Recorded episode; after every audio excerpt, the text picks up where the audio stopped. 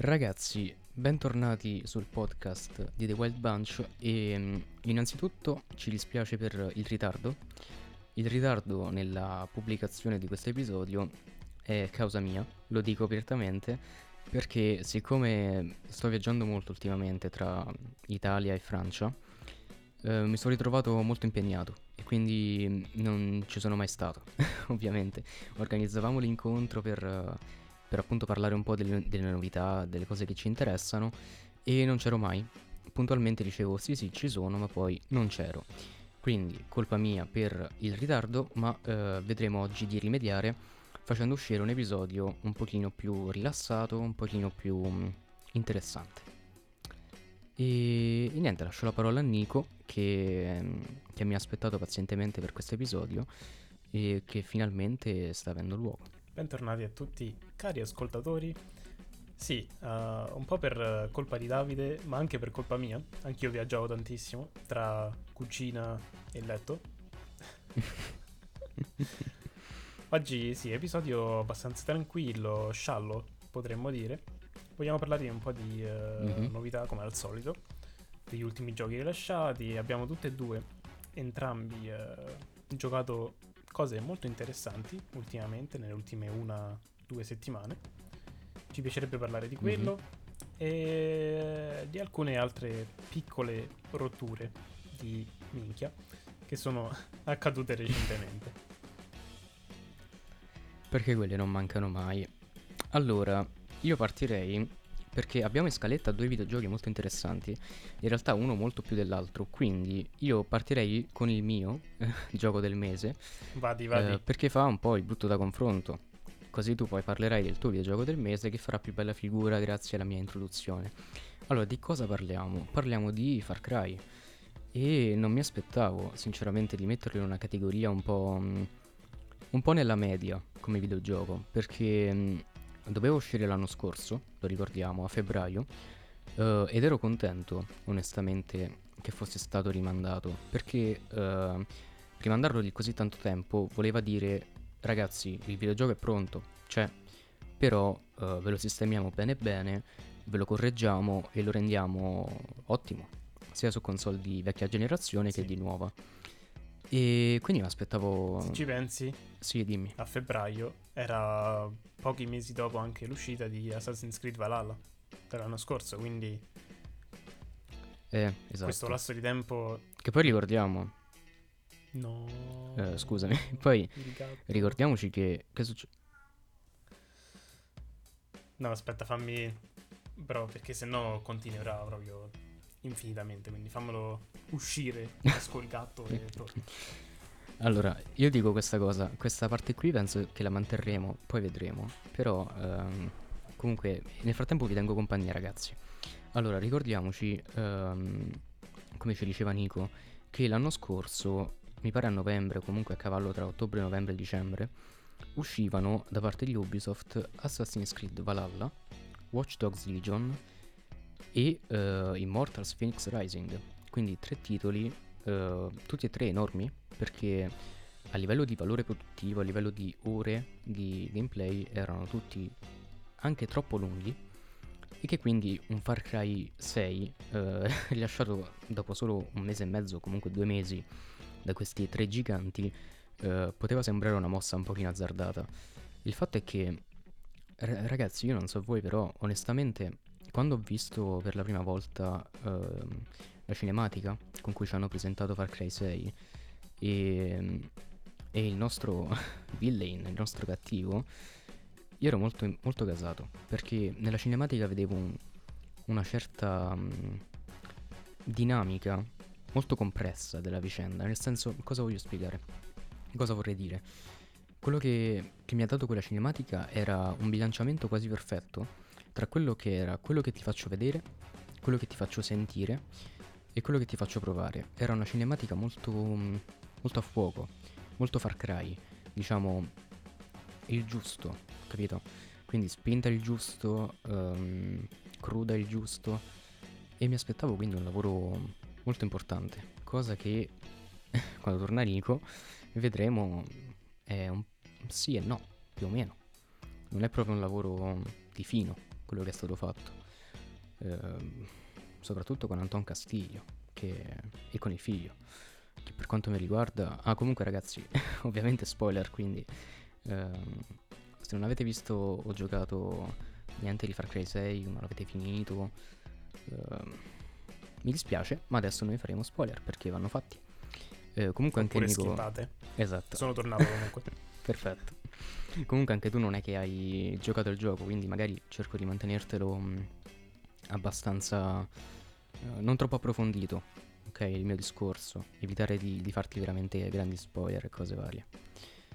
No, io non l'ho giocato mm. e sinceramente non sono sicuro di giocarmelo o meno.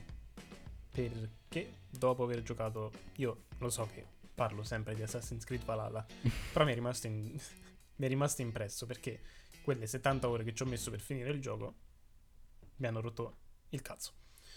Secondo me ti sei rotto 8 ore. Intorno alle 8 ore era, sì, finito sì, la, era finita la magia.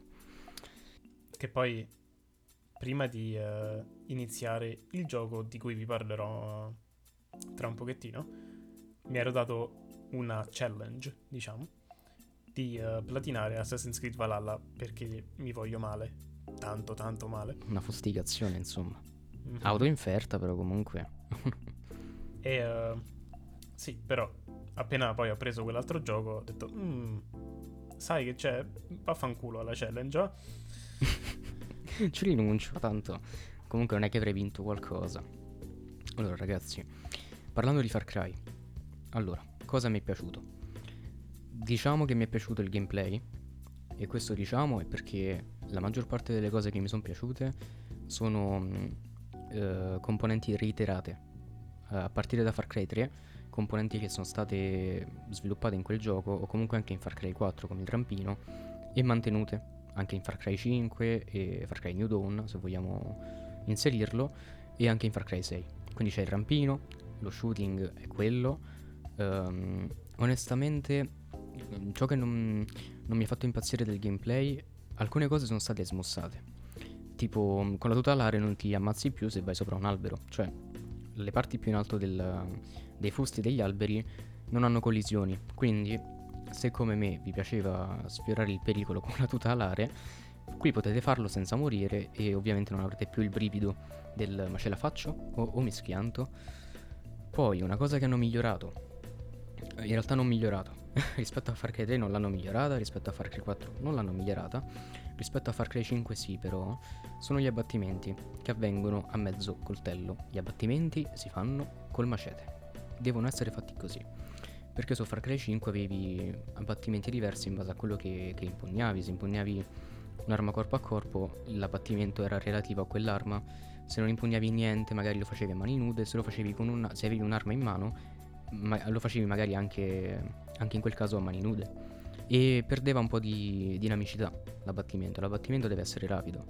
E questa è una cosa che, non, che un po' mi lascia desiderare perché l'abbattimento di Far Cry 3 e Far Cry 4 a livello di tempi, dinamiche e, e godimento, che comunque è, è divertente, ehm, non è presente in Far Cry 6. Comunque l'abbattimento col coltello c'è, ma non è bello come quello di Far Cry 3 e quello di Far Cry 4. Poi, Altre cose che mi sono piaciute, mi è piaciuto che hanno messo un personaggio definito, non come in Far Cry 5 che era il, um, il vice, il vice sceriffo così, senza faccia.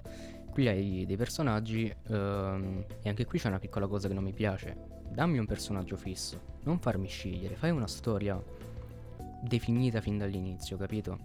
Perché, perché Far Cry sta diventando praticamente Fortnite, cioè tu li puoi cambiare i cappelli, ti puoi cambiare i vestiti, eh, puoi scegliere se farlo maschio o femmina il personaggio. Non che ci sia niente di male nella libertà di scegliere, però quello che era bello di Far Cry era, te, questa è la storia, pigliatela e, e giocatela per quello che è.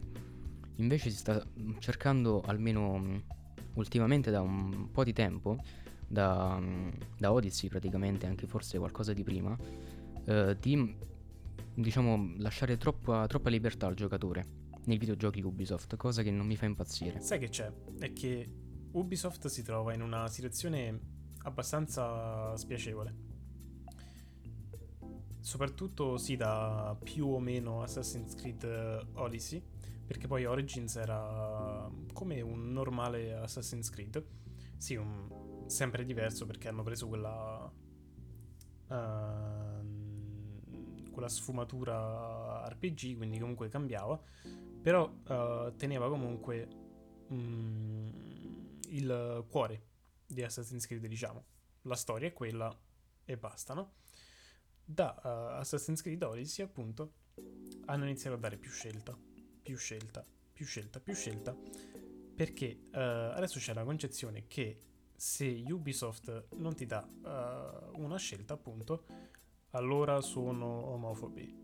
Allora sono teste di cazzo che odiano le donne, no? E, uh, è un uh, discorso abbastanza... Mm, no, non, com- non, vorrei dire complicato, però è, può essere difficile da, uh, da spiegare a qualcuno. Perché appena Ubisoft fa una mossa diversa da quello che la gente pensa che farà, allora tutti contro Ubisoft. Poi se Ubisoft invece torna sui suoi passi e fa qualcos'altro, e allora tutti contro Ubisoft di nuovo. Quindi, quindi si trova in questa situazione dove non, non è sicura neanche lei che cosa fare.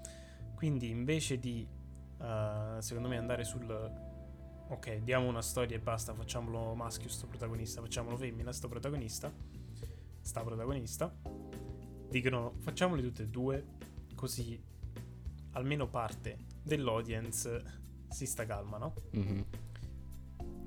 Sì, secondo me c'hai ragione, lo sai perché? Una cosa, un'impressione che mi ha dato giocare ai giochi Ubisoft ultimamente, il fatto che alcune cose poco apprezzate da tutti praticamente rimangano sempre uguali, cioè non vengano modificate, mi fa pensare un po' a quello che succede no, in Ubisoft quando si deve scegliere qualcosa, tipo eh ma se facciamo quello la gente si incazza, ma se facciamo quest'altro la gente si incazza, sai che c'è?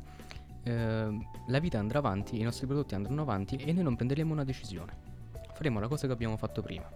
Infatti appunto c'è questa scelta dei personaggi, ehm, esattamente come tanti capitoli prima, cioè piuttosto che cercare di fare un'altra cosa, eh, rifanno quello che c'era prima.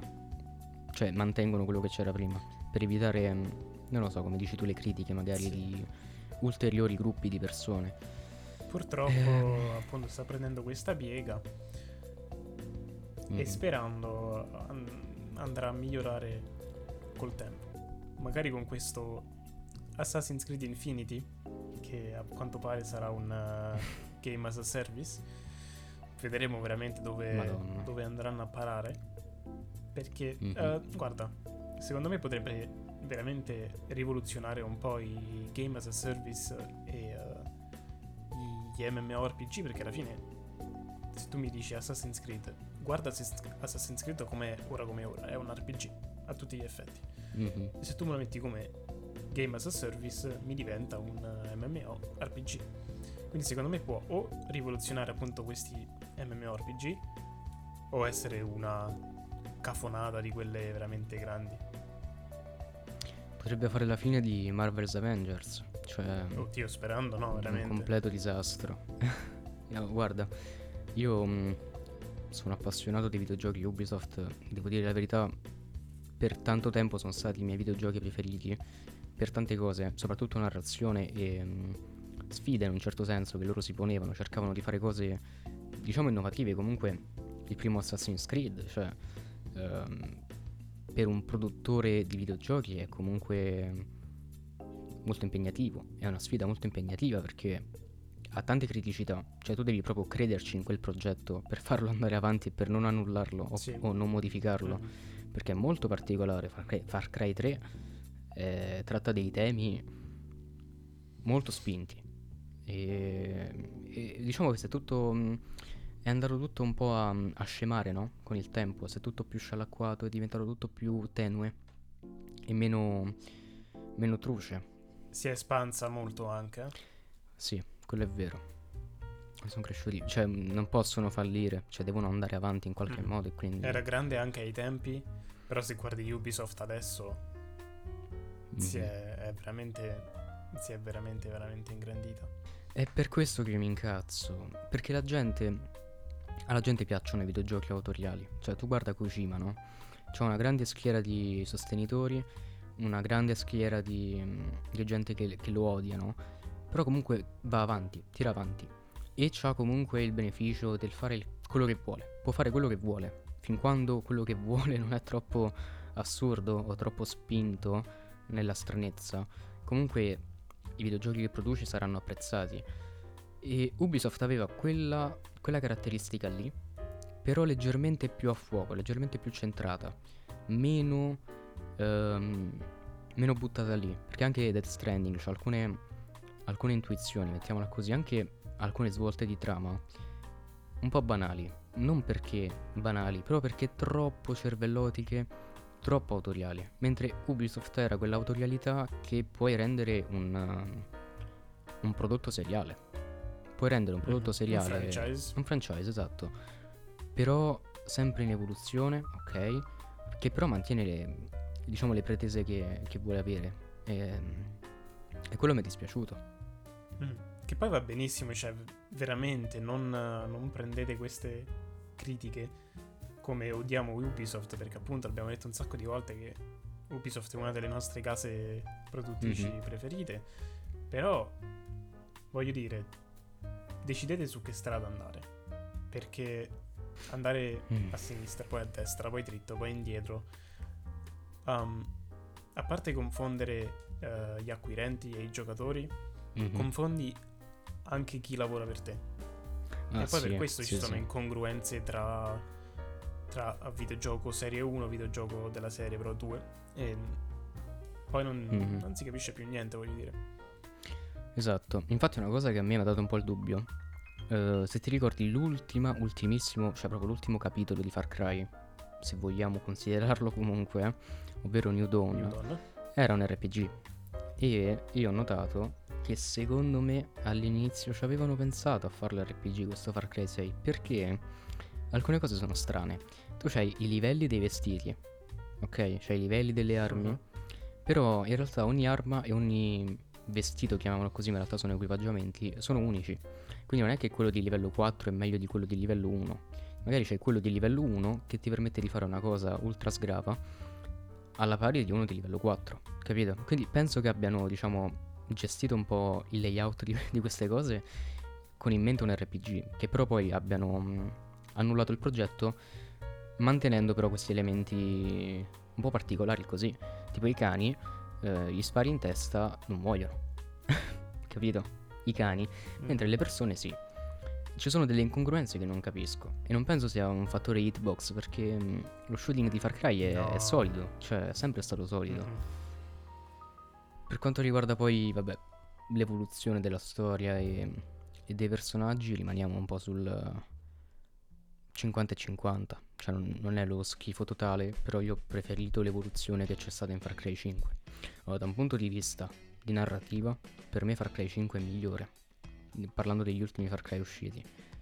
E da un punto di vista di gameplay, ehm, non saprei perché molte cose sono assenti in, um, in Far Cry 6, appunto.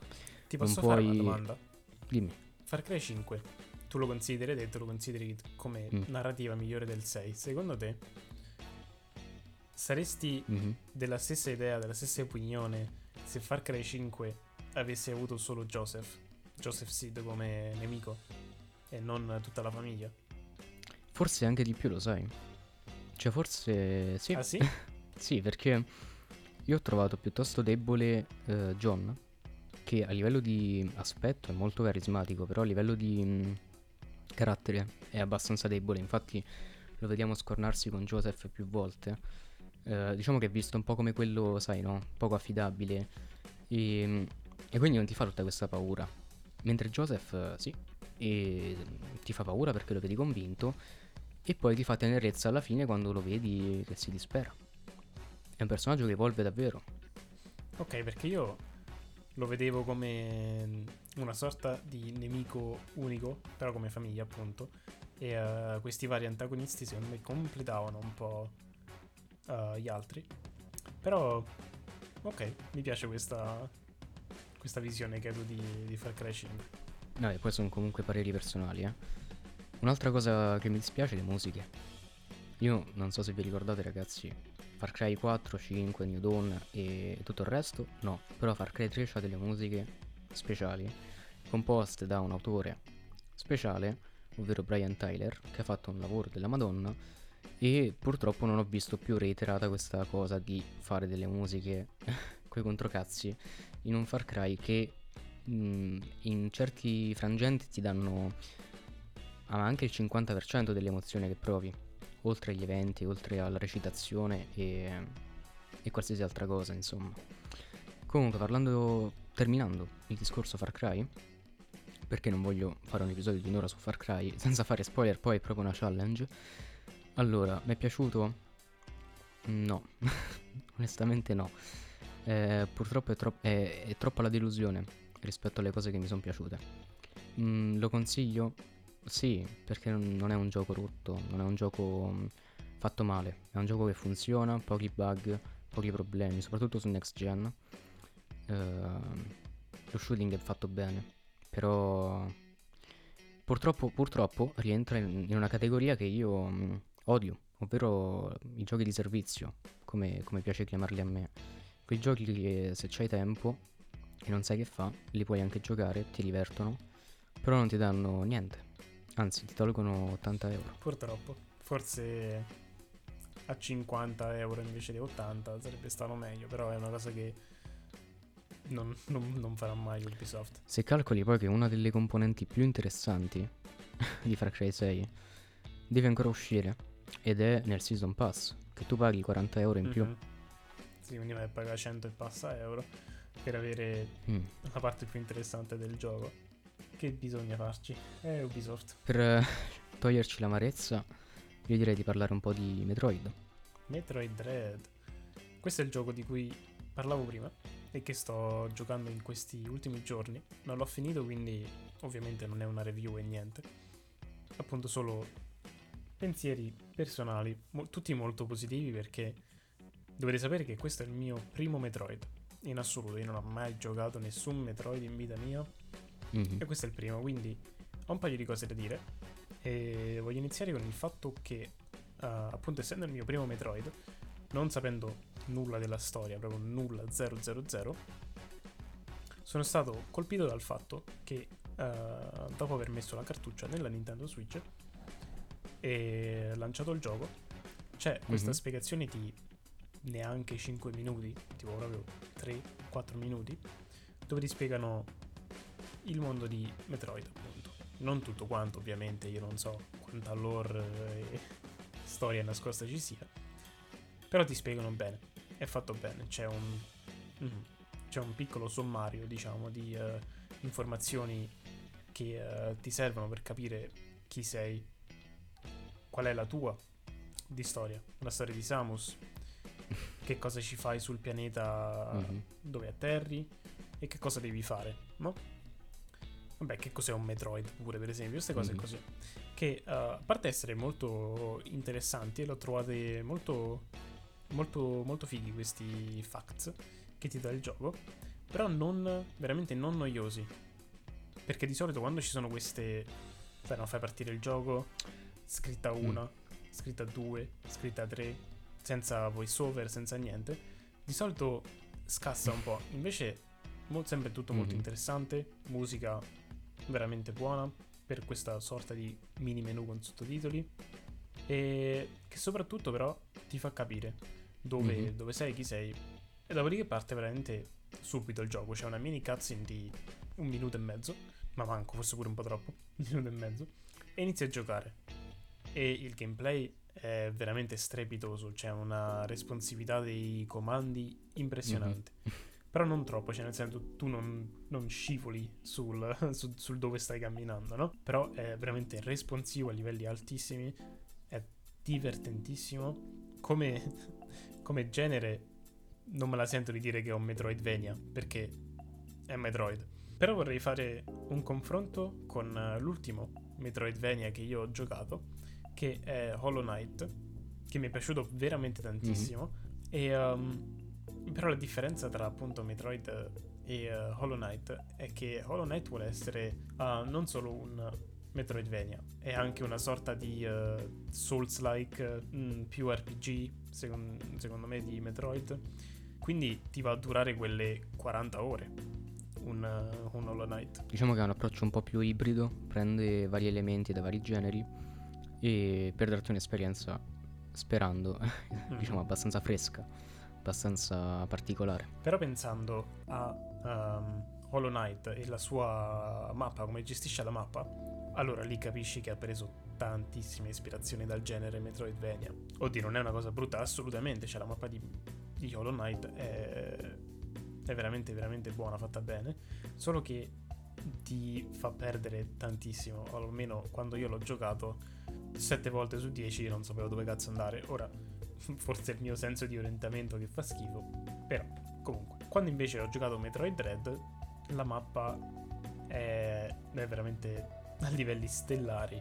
Forse uno dei level design e game design più riusciti degli ultimi anni, secondo me capisci dove sei, la mappa è veramente impeccabile. La minimappa ti aiuta tantissimo certe volte. Io sto perdendo il vizio di premere ogni volta il tasto per aprire la mappa a schermo intero per vedere dove andare, perché quella minimappa è talmente utile che non mi serve. E uh, tutte le stanze che vedi sono riconoscibili e te le ricordi. Quindi veramente solo la minimappa puoi andare dove ti pare, che è un grosso grosso plus secondo me, non stare lì ad aprire la mappa a schermo intero ogni volta perché non capisci dove cazzo andare. Questa è una cosa che non succede mai su Metroid Dread e che ti rende il gameplay molto più fluido, con meno intoppi, non ti fermi ogni 10 secondi perché era quello che mi stava succedendo a me su Hollow Knight. Io ogni volta stavo là, premo il tasto meno, apri la mappa, dove cazzo devo andare? Ah, devo andare là, ok, proviamoci. È una cosa completamente anticlimatica. Cioè ti blocca proprio il flusso della, della dinamicità del gioco, cioè ti devi fermare proprio. Sì, sì, esattamente. E se pensi a Hollow Knight, come gestiva anche il fatto di, di sapere dove, dove, sei, dovevi comprare un upgrade, cioè dovevi andare dallo shop, comprare un, non mi ricordo come lo chiamano, bussola o qualcosa, che ti dice dove sei, perché se no avevi solo la mappa statica e tu non sapevi neanche dove eri, quindi era ancora peggio. Poi ricollegandoci un attimo all'argomento Far Cry, no? Tu che hai parlato di mappa, di level design fatto bene, che capisci dove devi andare semplicemente con la minimappa, ma anche guardando l'ambiente di gioco, no? In Far Cry c'è questa cosa che mh, ci sono le cacce dei tesori, no? Le cacce al tesoro, in cui tu trovi una nota che dice guarda, ti, un messaggio molto criptico in cui ti dicono più o meno dov'è la cosa che devi andare a recuperare, che solitamente è o un'arma unica o qualche cosa, qualche gadget, qualcosa di interessante, no? Però eh, ce ne sono tipo 30, immagino. Penso ce ne siano di più, io ne ho fatte una ventina. Ma penso ce ne siano veramente tante perché le armi sono più di 50. Comunque, um, il level design di quelle zone è terribile. Cioè, ti perdi 20.000 volte e poi 3 volte su 5 devi usare il rampino. però ti dimentichi di questa cosa. Quindi giri, viaggi in giro per, per mezz'ora, poi guardi in alto e vedi che c'è il rampino. E per andare dove devi andare devi usare il rampino. E comunque io immagino che sia stata una cosa fatta un, sì con il cuore, perché alcune zone sono molto particolari, c'è cura in alcuni dettagli della lore, no? Della zona, della lore del tesoro, però penso siano stati realizzati poi effettivamente nel motore di gioco molto in fretta, perché ci sono troppi problemi. Eh, ti, veramente fare le cacce al tesoro dovrebbe essere una cosa figa, invece diventa, diventa veramente un'opera di di cantiere, cioè fastidiosa. ed è un peccato. Guarda, questo lo, lo, capisco benissimo, perché queste sono il tipo di attività mm-hmm. che a me non piace per niente fare nei videogiochi. Mm-hmm. Quando devo stare lì ad esplorare e capire quello che... No, non esplorare, non necessariamente, però stare lì a capire quello che devo mm-hmm. fare per 30 minuti, a me sinceramente sembra come tempo perso. Quindi è proprio quello che non, non mi piace fare questo genere di cose nei, nei videogiochi. Mm-hmm. È per questo che sto adorando tantissimo Metroid Dread, perché capisci sempre dove andare, che devi fare, e anche il livello di progresso è veramente mm, aggettivo buono. Mm-hmm. Immagino anche che mm, l'esplorazione diciamo sia abbastanza soddisfacente, nel senso il level design è chiaro ma non è banale, è comunque molto curato, no? Mm-hmm. No, assolutamente non banale.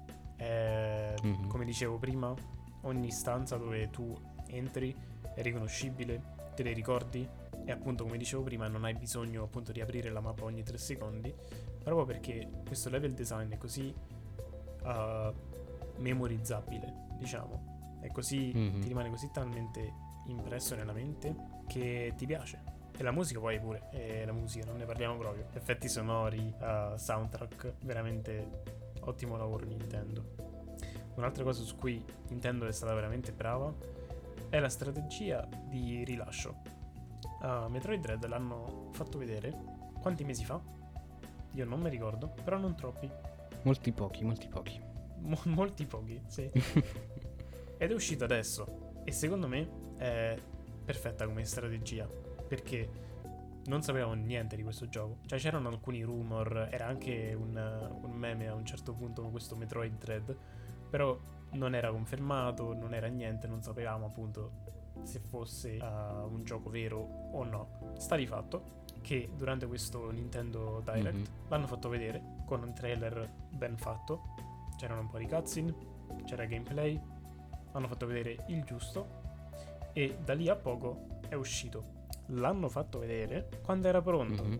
o quasi pronto. Io adesso sto facendo, sto dando un'occhiata a una specifica casa produttrice, non diciamo chi è, però no, capite quello che voglio dire? Il gioco era quasi pronto, lo fanno vedere e poco dopo viene rilasciato, così che l'hype da quando vedi il trailer ti sale, ma eh. non raggiunge il punto in cui poi va a mm-hmm. scendere perché a quel punto poi il gioco esce. Che bella figura che mi, che mi si è um, palesata in testa, veramente. È così che si fanno le cose. Perché um, becchi proprio il momento uh, migliore per, uh, per, un'operazione del genere. Perché tu crei dell'hype, perché si crea, però a differenza di prodotti come Abandoned o um, prodotti molto più grandi, uh, di matrice polacca che non nomineremo, non vai a creare quasi, una, quasi, un meccanismo di noia, no? Perché dici sì, tanto esce fra, fra nove anni, in, intanto sti cazzi. Invece no. Esattamente, sì, sì. Ok, altre proprio un paio di cosette su Metroid. Allora, per chi volesse giocarlo e non l'avesse ancora comprato, ho un consiglio. Se volete giocarlo principalmente in uh, uh, handheld, in uh, modalità portatile, allora iniziate il gioco in modalità portatile. Se sapete che, gioche- che giocherete per più tempo in portatile, giocatelo in portatile la prima volta. Perché io l'ho giocato per la prima volta con uh, la Switch uh, inserita nel dock, quindi sulla TV. E quando l'ho provato su uh, in portatile, mi ha. Ti ha fatto schifo. No, non mi ha fatto schifo, no, non, non diciamo baggianate. Mm-hmm. Però ti. la modalità TV, la mia TV non è assolutamente niente di spettacolare, cioè è una full HD, quindi voglio dire, non è un 4K o niente, però dà veramente una mm-hmm. bella bella impressione mm-hmm. Come grafiche come frame rate 60 fps ah che bello che bello. Però come dicevo prima quelle stanze quella mappa ben fatta su uno schermo grande fanno veramente una bella impressione. Poi l'ho preso in modalità portatile e uh, sembrava un po' tutto troppo piccolo. Ora se vede la Switch OLED a parte mm. bella veramente bella console però se avete Switch OLED forse la situazione è diversa. Io ho Switch standard e uh, mi sembrava un po' troppo piccolo, un, mm-hmm. un po' mhm. troppo più, un po' più confu- confusionario. Però non è niente di invalidante. Mm-hmm. Il gioco è sempre perfetto, i comandi sono gli stessi perché alla fine sempre i giochi non usi in modalità TV a meno che non usi il Pro Controller mm-hmm. e uh, va benissimo, cioè il gioco in portatile va benissimo, però se tu inizi a giocare in modalità TV, poi in modalità portatile ti va a perdere un po'. Eh, purtroppo questo è quello che succede anche quando mm, diciamo ti abitui a giocare i videogiochi da PC e poi magari giochi su console o viceversa. Su PC ehm, quel discorso che fai tu, no? di, diciamo di immersione e di profondità in un certo senso, su PC è molto più aumentato. soprattutto ai videogiochi FPS, ti senti veramente al centro dell'azione. Col gamepad, eh, magari da divano, eh, cosa che io sconsiglio, lo so che chiunque ha una console ci gioca da divano, però giocare alla console come se fosse um, un PC, quindi con un monitor alla scrivania, ti estranea molto meno dall'azione, ti senti comunque molto più um, mm-hmm. stimolato. E um, comunque sì. Sei lo schermo esatto, curvo, poi ancora esatto. di più. Tu hai parlato di mappa memorabile, no? Di ambientazioni che ti ricordi, che navighi eh, ricordandoti come se fossero casa tua, anzi magari anche meglio di casa tua. Questa cosa mi ricorda la mappa di GTA San Andreas, in cui praticamente, soprattutto la prima zona, la zona principale, eh, tu vai in giro così, cioè la conosci meglio, meglio del tuo paese, le strade, dove è il mare, dove è l'aeroporto, eh, dove è il barbiere e dove è la pizzeria dove è il paint shop, il, ora non ricordo come si chiama, quello lì dove vai a riverniciare i veicoli. Ti ricordi tutto? E avremo l'occasione di uh, rivisitare Los Santos di GTA San Andreas con uh, la trilogy rimasterizzata che, che uscirà l'11 novembre, quindi a, a breve distanza da, da oggi, ovvero il giorno in cui registriamo il podcast. 11 novembre? Che ci ho appena pensato è lo stesso giorno in cui uscirà la Anniversary Edition di Skyrim. Esatto, ed è lo stesso giorno in cui tu ci regalerai qualcosa. Diciamo, non annunciamolo troppo presto, però tu ci qualcosa, regalerai qualcosa. No, no, no. Poi qualcosa, qualcosa che è qualcosa che è nel procinto di essere creata, ma di cui non voglio dire troppo. Ok, basta che non fai troppo il sabaco della situazione e non fai scalette di, di 20.000 pagine o comunque preparazioni eccessive. Allora, GTA San Andreas, no, oh, anzi, GTA Trilogy. Episodio di 4 ore e mezza. Eh, ma noi siamo capaci. Cioè, tu saresti capace di farlo per Skyrim? Sì, assolutamente. Allora, abbiamo detto troppo, dai, continuiamo, sì. continuiamo. GTA, GTA Trilogy Remastered. Allora, cosa, cosa abbiamo captato da questa operazione? Allora, guardando i trailer eh, e mettendoli a confronto con i giochi originali, la cosa che più spicca è un rimaneggiamento grafico a livello di shader, materiali, texture ovviamente, ancora di più uh, un'illuminazione più, più dinamica, più vera. Sì. sì, quello è quello... Mm. È la cosa che mi ha colpito. I riflessi dei veicoli, di... le luci al neon. Mm. Sì, la, la pioggia. Mm. Eh, tutto sembra un po, più, un po' più realistico secondo me. Tranne le persone. Quelle texture che gli hanno messo... Mm-hmm Sembrano un po' cartunose, un esatto. po'. Sembra Fortnite. Un pochettino, eh. Oppure uno di quei giochi. Mm, io non so se ne hai mai giocati. Quei tarocconi di quella società che si chiama Gameloft. Che praticamente su mobile ha rifatto quasi tutti i giochi sì, di Ubisoft. Sì, sì. Ha rifatto. Anzi, di Rockstar. Di, di, Rockstar anche. Ha rifatto. Mm, esatto. Need for Speed con Asphalt. Uh, Call of Duty con Modern Combat. Modern Combat. Um, Gangster Vegas oppure Gangster Rio, eh, praticamente sarebbero i GTA, no? Mm-hmm. E la grafica di quei titoli ricorda molto la grafica nuova della trilogy che, che stanno facendo uscire i ragazzi di Rockstar. Onestamente l'unica cosa che non mi è piaciuta troppo, le facce. Sì, sì, sì. Però eh, a livello di colori preferisco, è tutto molto meno scialacquato. Sì, io un modo per giocarlo lo troverò sicuro e probabilmente finirò a giocare GTA San Andreas, io vorrei giocare GTA Vice City perché tra quei tre, tra quei tre è il mio preferito. Non odiatemi, però è il mio preferito. Vice City l'ho giocato tantissimo. E anche il 3 l'ho giocato un sacco. Però GTA San Andreas, a quanto pare, sarà nel Game Pass. Quindi alla fine è quello che io mi giocherò su Serie X perché ho il Game Pass. Quindi che ci posso fare? Me lo giocherò. Mi sono appena ricordato la scena di Big Smoke quando va a ordinare il cibo in macchina. a number 7. A number 12. a number 9.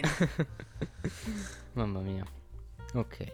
Ehm, questo è tutto. Che altro vogliamo dire di GTA? Purtroppo Rockstar eh, certi elementi, certe mm, abitudini proprio non le vuole lasciare e anziché fare roba nuova ehm, fa questa trilogy sì certamente apprezzata tutto quello che vuoi però a prezzo pieno ehm, cioè sono giochi di più di dieci anni fa GTA San Andreas è del 2005, ragazzi, è uscito su PlayStation 2. GTA San Andreas. E... Ma ora come ora, GTA San Andreas, se vai sul Microsoft Store, ti puoi comprare la versione originale e giocarlo in modalità uh, retrocompatibile. Io ce l'ho su Serie X e ogni tanto me lo rigioco e l'ho pagato 7 dollari forse. Ma guarda, eh, l'hanno fatto uscire ovunque in 20.000 versioni, poi prendiamo in giro Skyrim, no? Però GTA San Andreas ci sta su mobile, eh, c'era anche un porting amatoriale, eh? però su PSP, PS Vita.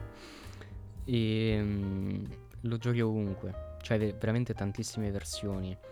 E, um, sì, quindi che mi fai questa grafica un po' rifinita, che mi fai le performance migliorate su console nuove, che mi fai uh, effetti ambientali migliori mm-hmm.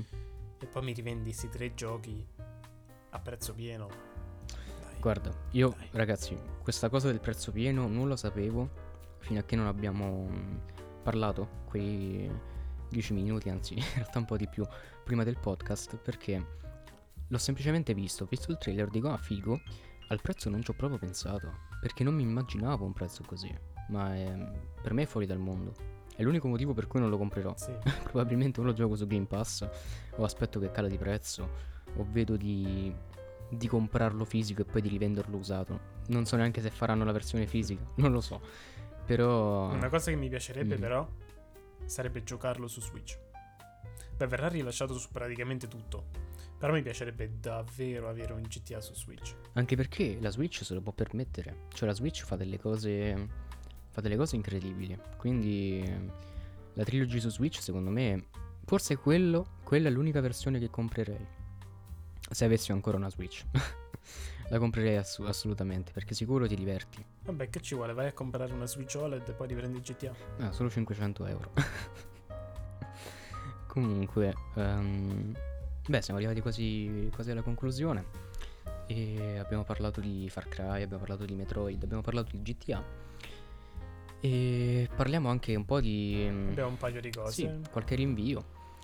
Un, um, un Cyberpunk, un The Witcher 3 um, rinviati al 2022, le versioni next gen.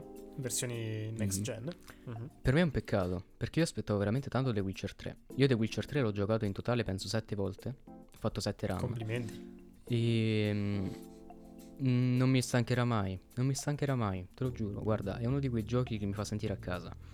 Non lo so perché, ha tanti problemi e quando l'ho comprato mi faceva pure schifo. Io l'ho comprato per caso a, a 1 euro e um, però mi ha fatto appassionare.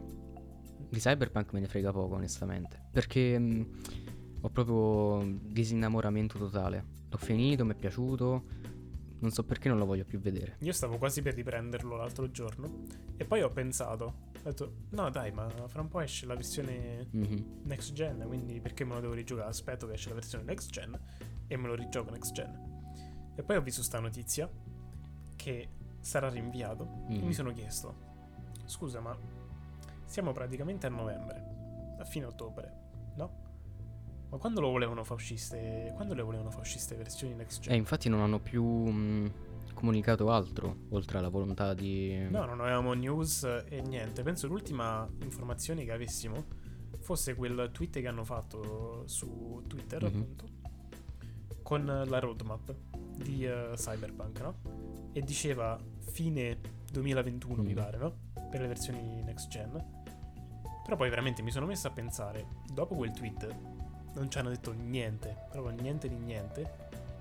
E ah, non lo so, sempre queste te- tecniche di aspettiamo quasi fino all'ultimo e poi gli diciamo che lo rinviamo. È odioso, è veramente fastidioso, anche perché perdi, perdi fiducia da parte di chi ti segue e nel mio caso perdi proprio l'interesse. Cioè, a me, a me Cyberpunk è piaciuto, ok? Con tutti i problemi che ha, tutto quello che volete, però non è stato un gioco di servizio come Far Cry 6.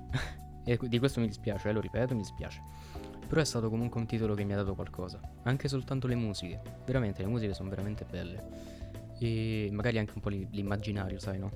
Cioè comunque degli spunti interessanti. Pure qualcosa di nuovo. Beh, sono abbastanza Sono abbastanza iconiche le, le musiche, se ci pensi, perché ti rimangono in testa. È vero. E, ehm, però onestamente una versione next gen io non, non, non, rigiocherei Cyberpunk non lo rigiocherei da capo giocherei a dei DLC se uscissero a delle espansioni qualsiasi cosa volete ricordando anche il bel lavoro fatto su The Witcher con due espansioni che sono praticamente un gioco a parte se le contiamo insieme sono tante ore di gioco però tu l'hai, mm-hmm. tu l'hai anche platinato se non mi sbaglio no? quando ancora ero innamorato sì e beh quindi questa è un'altra ragione per la, la quale non, non, lo rigiocheresti. Io invece, non avendolo platinato, una versione next gen, non dico che mm. ero in hype, però l'aspettavo comunque perché vedere quella versione Xbox One girare sia a 60 fps su Serie X, però con tutti quei problemi che aveva. Ah, una cosa ragazzi, va sottolineato che io l'ho platinato su PlayStation 4. Medaglia d'oro. io Cyberpunk ci ho fatto una mezz'oretta su, su Next Gen. L'ho giocato tutto su PlayStation 4. Medaglia d'oro a Davide per averlo platinato su PlayStation 4. Con, con crash terribili che avvenivano a caso, ma la cosa bruttissima è che li riconoscevi. C'era quello stuttering ogni tanto, ma, ma capivi mm-hmm. subito. Quando era quello stuttering così, temporaneo, poi ripigliava il gioco. Sta arrivando. Quando, quando proprio percepivi quel millisecondo in più di, di blocco del gioco, dici no, qua, qua crasha. E dopo due secondi crashava. Mamma mia, è stata veramente un'esperienza che brutta cosa. catartica. Sicuramente catartica. Posso dire, mm-hmm. posso dire che a me non è mai crashato su Serie X. Eh, sono contento di questa cosa. sono veramente contento. Pure io, perché ci sono alcuni, virgolette, content creator che fanno video su Cyberpunk dove gli crasha ogni due secondi. Mm. A me non è mai crashato. Io, per esempio, l'ho regalato anche a mia sorella fatto questa cazzata prima di sapere il disastro che fosse su PC. E su PC non ha mai crashato.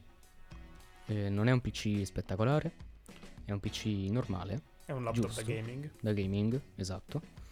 Però mh, mm, il problema di Cyberpunk era semplicemente di non avere una pipeline a livello di engine di fai prima questo, fai dopo quello. E diciamo che era tutto insieme, un po' come si trova CD Projekt ora a dover fare tutto insieme per cercare di, di mettere una pezza a tutti i problemi che ci sono e, e arriva a dei momenti in cui ti blocchi e in quei momenti il gioco crasha. Mm-hmm. E così Quindi, poi si creano le patch mm-hmm. da 30 giga l'una. Esatto. Madonna, guarda, le patch io ci sono stati momenti in cui aprivo, accendevo una console e Cyberpunk, aggiornamento, Cyberpunk, aggiornamento.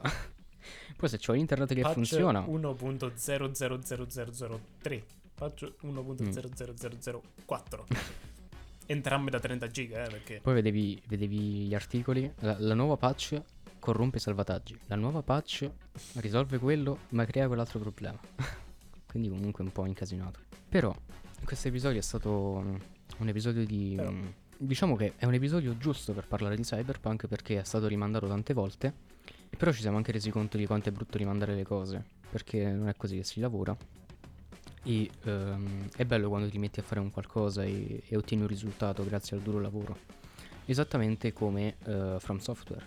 From Software che sì. uh, ha rinviato di un mese, non di anni, ma di un mese. Di un mese. Non, non drastica come situazione. Però io avevo già in mente il mio gennaio a giocare mm-hmm. ad mhm. Elden Ring. Ora è febbraio. Che poi, che poi a me gennaio, no? Fa proprio seno quella, quell'atmosfera di inverno. Un po' di freddo, non troppo freddo, però comunque un bel po' di freddo. E, e quell'ambientazione di Elden Ring così spoglia, un po' fredda a livello di... non è proprio accogliente come, come ambientazione. Però non è neanche... capito? nordica. Quindi troppo nordica, insomma diciamo che è una via di mezzo, giusta per gennaio. Secondo me gennaio e Elden Ring vanno a braccetto. Sì, mm. era giusta. Alla fine, appunto, è un mese, anzi mi pare che comunque era gennaio 22. Ora non so di quanto uh, in, durante gennaio, quando poi la release sarà, se a inizio gennaio, uh, febbraio o a fine febbraio. Mm-hmm. Però appunto era a fine gennaio, quindi... Sì, però comunque... Massimo, massimo può essere un mese, un mese di, uh, di attesa. Di rinvio. Mm. No, comunque... Non drastico. Però. Io non mi preoccupo per From Software, perché non hanno mai fatto um, cose troppo gravi, mai. Mm, il peggio, no, il peggio um... l'abbiamo avuto con, uh, il primo Dark Souls, soltanto per quanto riguarda la legnosità di alcune cose, ma da quel livello si può soltanto migliorare. Quindi, ed è stato mm-hmm. così. Hanno sempre sì, migliorato. Infatti la, la remastered è perfetta. Esatto. Non su Switch. su Switch è un po' sofferta. Non su Però, Switch. Giocata altrove è, altro... è molto divertente. Un altro discorso. E uh, sempre parlando di Elden Ring, ci sarà una beta. La beta del network test, mm-hmm. che non si sa benissimo che cos'è. Io penso sia una, beh, una beta ovviamente, dove giochi probabilmente in co-op mm-hmm. e basta. Su una sezione di gioco dove probabilmente, io spero almeno, che non ci sia storia. Perché, che cazzo, cioè voglio dire, non mi spoilerà niente. Mm-hmm. From Software con una beta. Comunque, entrambi abbiamo uh, applicato per uh, la beta, mm-hmm. sperando saremo scelti e magari vi portiamo qualche, qualche episodio sulle nostre in- prime impressioni di Elden Ring. Se accadesse questa cosa qui, faremo un episodio dedicato ai Souls in generale, in cui parleremo anche di Elden Ring, perché uh, Dark Souls io l'ho r- recuperato quest'anno, a marzo, febbraio, è sempre quel periodo in cui io recupero i giochi, perché erano in sconto. E um, l'ho finito per la prima volta e mi è veramente piaciuto. Non capi- oh, capisco il perché della, del culto intorno a- al videogioco. Sì. Mi rendo conto un po' mm, dell'ingenuità di alcune persone troppo, troppo prese da questo culto attorno al videogioco.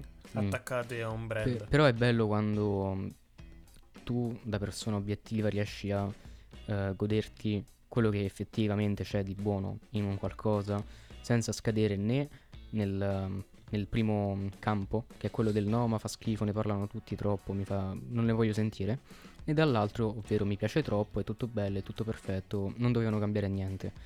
È bello quando puoi stare nel mezzo. Ed è, è un videogioco che merita. Sì, sì, sì, sì. Non cazzare esatto. da nessuna parte. Guarda, io... Ehm, è simpatica come situazione perché quando mm-hmm. tu hai mhm. recuperato Dark Souls, io avevo fatto una. Stavo facendo una maratona di Dark Souls 1, Dark Souls 2 e Dark Souls mm-hmm. 3, uno di fila all'altro.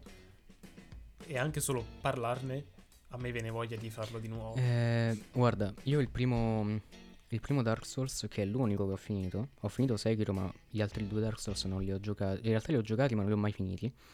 Uh, il 2 l'ho giocato con te, se ti ricordi bene. Mm-hmm. E, um, Adam l'unica Gontier. cosa. Solo per ah, chi sì. intende. Avevamo fatto un personaggio chiamato Adam Gontier, che somigliava a una persona che si chiama così.